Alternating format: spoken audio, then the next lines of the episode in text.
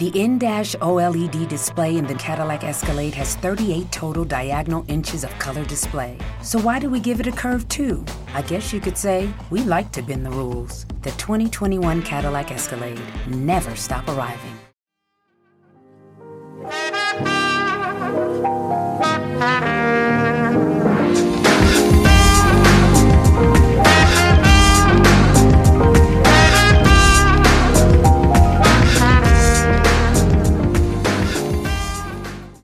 E salve a tutti ragazzi, ben ritrovati nella puntata 74 del podcast sportivo di Insta News. E purtroppo ho dovuto rivedere un po' i miei piani per problemi personali, per problemi di lavoro e di organizzazione e quant'altro. Questa sarà l'ultima puntata del 2018.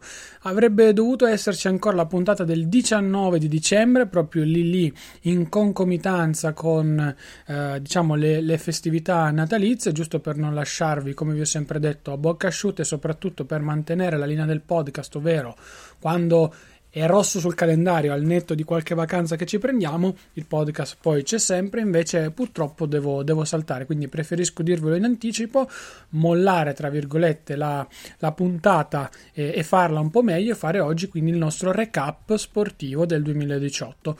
Un 2018 che a livello sportivo è stato per l'Italia un mezzo disastro, un mezzo, un mezzo, fallimento. Dalla MotoGP che non ha visto una Ducati trionfare, alla fine con Marquez ancora una volta campione indiscusso e quant'altro, fino a una Juventus che non vince la Champions, a nessuna squadra che riesce ad andare più in là, ad esempio con la Roma, oltre alla finale di Champions, e quindi anche lì niente di, eh, di esaltante. Una nazionale che non va addirittura al, al mondiale, poi diciamo, forse fortunatamente non è andata al mondiale, insomma, è stato un anno che per l'Italia non è stato brillantissimo, ecco, questo, questo va detto.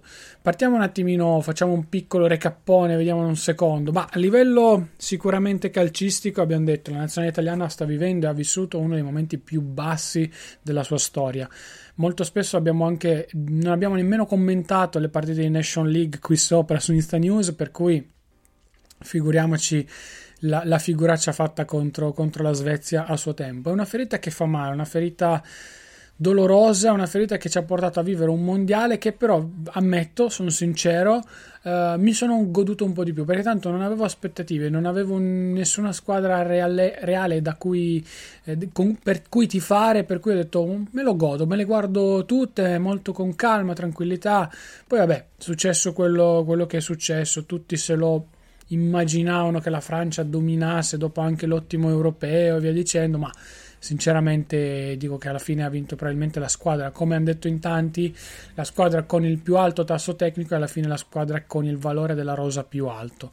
Probabilmente non è quella che ha espresso il calcio migliore, la Croazia ha fatto un bellissimo mondiale, ha giocato un, un, un torneo secondo me sopra anche le aspettative principali, però aveva dei difetti comparata alla squadra della, della Francia, eh? perché comunque la Francia era molto forte nel centrocampo, nell'attacco, ma aveva anche una buonissima difesa, la Croazia invece era forte dal centrocampo in su, la difesa un po' era quella che era, per cui diciamo che alla fine hanno vinto probabilmente i migliori, certo è che si è chiuso un ciclo, un bel ciclo che era quello della Spagna, poi quello della Germania, mantiene sempre l'Europa al centro, quindi nessun Brasile e Argentina che riescano a prendere il diciamo, il polso della situazione e questa cosa comunque fa riflettere perché il campionato, o meglio, il calcio sudamericano non è più quello di una volta. L'Argentina è in un momento di tracollo più totale con eh, CT che cambiano a ripetizione un po', ma in realtà un po' anche il Brasile, ecco, solo che il Brasile forse ha più talento, ha, anzi il Brasile ha tanto talento che non riesce poi a concretizzare, mentre l'Argentina ha Messi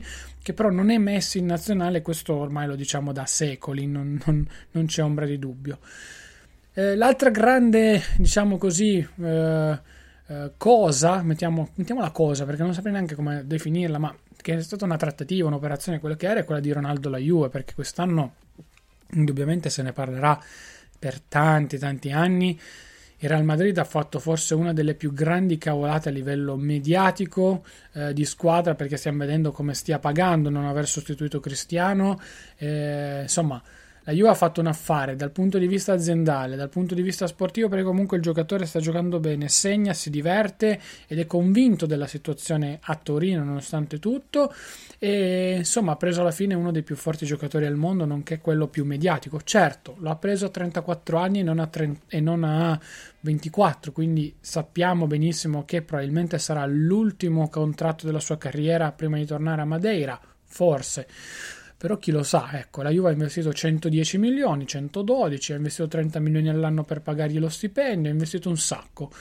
Ha, recu- ha riscosso, buh, lo vedremo, vedremo nel corso del, del, del, prossimo, del, prossimo, anno. Nei primi mesi del prossimo anno vedremo un po' come sarà la situazione con la Champions, con il campionato, con un po' tutto quanto, anche perché poi sarà un'estate in cui il calcio si fermerà e in cui secondo me però potranno accadere tante cose a livello di mercato perché il Milan, ad esempio, dovrà trovare i soldi per riscattare Higuain, l'abbiamo già detto. Il Real Madrid, secondo me, un grande colpo lo vorrà mettere a segno. E qui bisognerà capire anche il PSG che cosa vorrà fare in termini di tutela nei confronti del fair play finanziario. Anche se dai documenti emersi con, con Football Leaks si è visto come in realtà il PSG abbia per i testicoli un po' la UEFA grazie a motivi non troppo leciti. Per cui purtroppo va detta anche, anche questa, questa cosa qua. Eh, secondo me ci divertiremo nel calciomercato, questo va detto assolutamente, però, però, però io non, non, sarei così tanto convinto che magari la Juve possa vincere la Champions solo per, per avere Ronaldo. Certo, se la Juve giocherà come ad esempio è stato contro il Manchester, sarà una bella Juve, questo va detto. Il Napoli bisognerà vedere se manterrà in campionato le aspettative altissime, insomma sono tanti elementi, poi bisognerà capire le milanesi che cosa faranno in campionato, quindi vedremo. A livello di Champions io penso che ancora oggi possano essere favorite, ma non tanto il Real perché il Real è una situazione di impasse più totale, o è l'anno di una sorpresa di, un, di una meteora, o è l'anno in cui il Barça bene o male si riprende, ma abbiamo visto che non è un Barça straripante anche quest'anno, per cui insomma potrebbe vincerla perché nella partita secca ti può uccidere, però anche contro l'Inter abbiamo visto che il Barça non è una squadra così tanto imbattibile quest'anno. Il Liverpool, mm, tanto quanto, lo United, meglio non parlarne, il City e il Bayern sono sempre delle mine vaganti, quello sì, però per il resto è tutto in divenire. Secondo me anche quest'anno la Champions sarà molto, molto divertente fino, fino alla fine. Stessa cosa per l'Europa League, eh, anche perché penso che le squadre italiane siano molto ben attrezzate per poterla giocare e anche vincerla, a partire dal Milan con Higuain fino ad arrivare a, non so, eh, anche alla stessa Lazio, secondo me. Poi che ci riescano o meno, quello è un altro discorso, però se buttano via un torneo così che è alla loro portata, insomma, io un po' mi arrabbierei, dico la verità, eh, fossi, fossi nei tifosi, fossi anche nella, nella, nella, presidenza, perché comunque è un torneo che ha la portata, a meno che adesso comunque non, non, non si vadano a beccare le sfighe più totali in termini di sorteggi, però insomma è una cosa fattibile, dai, eh, questo va detto. Per quanto riguarda i motori, beh, Mark Market sembra ancora, anno, per, ancora per quest'anno di, di, un altro pianeta. Eh, cade, mm, si riprende, si rompe le spalle ma continua a gareggiare e fa addirittura le pole, vince il campionato a mani basse, ha una moto che è nervosa, ruvida ma che con lui sembra praticamente un triciclo che va a 400 all'ora c'è poco da dire, c'è poco da dire, questo ragazzo è di un altro livello, ha cambiato tutti i limiti, ha cambiato tutte le regole, ha rovinato le carriere di tanti piloti, a partire da Valentino Rossi per probabilmente in parte anche quella di, di Lorenzo e di Dovizioso, anche se comunque Dovizioso secondo me l'ha migliorata la carriera con, con la rivalità nei confronti di Marquez. Eh, insomma, cos'altro dire? È stato un anno di, di Marquez straripante. Io ora voglio vedere Marquez su un'altra moto. So che per i prossimi due anni sarà sulla Honda, a meno che Honda non faccia cavolate come nel 2015, se non erro. Ehm, Marquez potrà tranquillamente, tranquillamente vincere il titolo per i prossimi due anni. A meno che non cada, si rompa, faccia di tutto, ma abbiamo visto che comunque quest'anno i primi scricchioli anche del suo fisico ci sono stati, eh, con le tante cadute. Lui l'aveva detto l'anno scorso, devo cercare di cadere di meno quest'anno, non so adesso se in termini numerici ci sia riuscito, però comunque è caduto lo stesso tanto, anche a Valencia è caduto, si è rotto la spalla, gli è uscita, nelle qualifiche poi è comunque ritornato in pista, giusto per farvi capire la dimensione del fenomeno, perché comunque parliamo di un fenomeno, non parliamo di uno stolto o di un ragazzo che non sa quello che fa. Assolutamente, assolutamente, assolutamente no. Il, il 2019 per, la, per il motomondiale sarà un anno intrigante per gli italiani. Perché come abbiamo detto nella puntata di recap c'è Iannone con Aprilia che deve un po' riscattarsi, Pecco Bagnaia che arriva in, di gran carriera in MotoGP con tanta, tanta stima anche sotto il, proprio, sotto il proprio cavallo con una buonissima Ducati, un Dovizioso già bello pimpante, un eh, Valentino Rossi che vuole ricominciare a lottare per almeno la vittoria e le posizioni che contano prima della sua ultima ipotetica stagione perché si pensa che la prossima in teoria possa essere non l'ultima ma quella del rinnovo automatico e poi, e poi chissà. Io penso che lato Yamaha si stiano un attimino tutelando, nel senso che hanno investito su Vignales e Vignales sarà il futuro, poi con Rossi hanno preso un pilota di esperienza anche per sviluppare la moto e farla bene, visto che comunque è andato via Lorenzo, che comunque era un buon pilota anche dal punto di vista dello sviluppo. Però allo stesso tempo con l'ingresso del team Petronas, soprattutto io penso con Morbidelli, vista la spinta di Rossi, si vogliono tutelare nell'ottica di un possibile 2019 senza Rossi. Perché comunque il rinnovo non è automatico, meglio, sulla carta parrebbe di sì, ma non si è ben capito, ma il contratto è 1 più 1, per cui chissà che Valentino non ci faccia la sorpresa e poi insomma passi a gestire lo SkyVR 46 SkyVR che comunque dovrebbe arrivare anche in moto in MotoGP, eh, comunque i posti ce li ha già assegnati, eh, la Dorna glieli sta tra virgolette tenendo, anche lì una cosa un po' un pochino losca, un po' strana, però ci sono, i posti ci sono, dovrebbero, dovrebbero esserci, vedremo poi co- come arriverà. È molto interessante il campionato di Moto2 con tanti italiani e penso con un Luca Marini magari interessante dal punto di vista del del, della lotta per il titolo, l'abbiamo detto, è un pilota che è cresciuto tantissimo, secondo me sta facendo gli stessi percorsi fatti da Pecco Bagnaia tra 2017 e 2018 in Moto 2 e spero anche che faccia la stessa cosa a Bulega perché dai primi test è andato fortissimo, oltre a essere su una pista che gli piace tanto, su cui ha vinto e ha fatto benissimo sempre, però cavolo, ehm, io sono, sono, tanto, tanto, tanto fiducioso per il prossimo anno, anche per lo SkyVR. Di nuovo confermarsi campione del mondo sarebbe una bellissima cosa. Non so se lo potrà realmente, realmente fare a tutti gli effetti, però vedremo. Chi lo sa, dai, magari sarà una nota super positiva per la prossima stagione. E infine, ragazzi, beh, parliamo un pochino, vabbè, di tennis. Io non sono gran ferrato, eh, per niente, lo sapete meglio di me ho seguito qualche torneo, il mio cuore è di Roger Federer, però non, non mi piace. Di Formula 1 è l'unica, l'unica, cosa di cui vi posso ulteriormente parlare, ma anche qui abbiamo detto tanto nel corso del recap dell'intera stagione. Um, sulla Formula 1 io aggiungerei una cosa.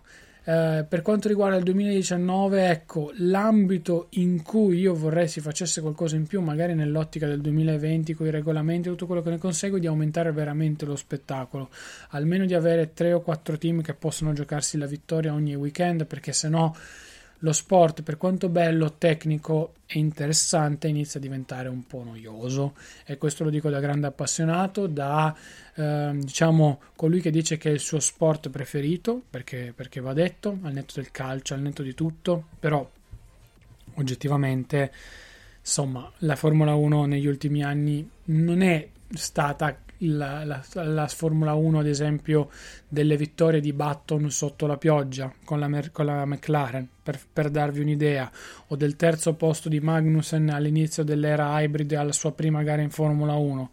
È una questione tra Mercedes, Ferrari, ogni tanto Red Bull.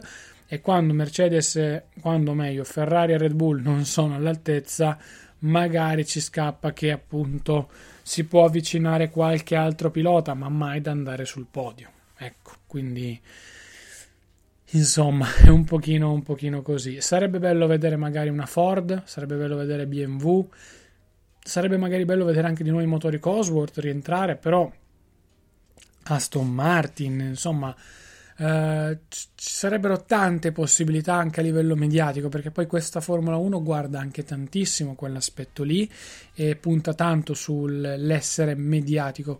Si chiama Liberty Media per una maniera per cui vabbè al netto della battuta orrenda però capite quello che, che vi voglio dire. È una situazione quella della Formula 1 che andrà in qualche modo magari risolta eh, questo, questo sì però devono lavorarci, devono farlo nella maniera migliore, devono sapere anche un attimino adoperare in maniera tale da rimuovere, da rimuovere la, le posizioni politiche, che possano essere a vantaggio o meno della Ferrari, di Mercedes, non importa. Secondo me deve essere un campionato equo, come in Formula E. Ci sono squadre che sì, magari hanno più budget, ma non riescono a vincere.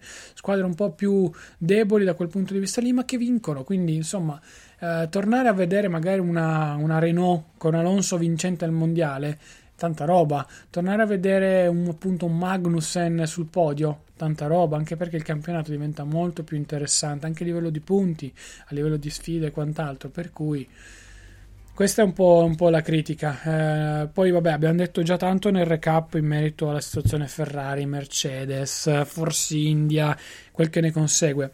Spero solo che ulteriormente il prossimo anno i giochi di potere possano essere messi da parte. Quindi Mercedes non rompa le scatole magari a Stroll, magari a Perez di nuovo, a Ocon come fatto l'anno scorso.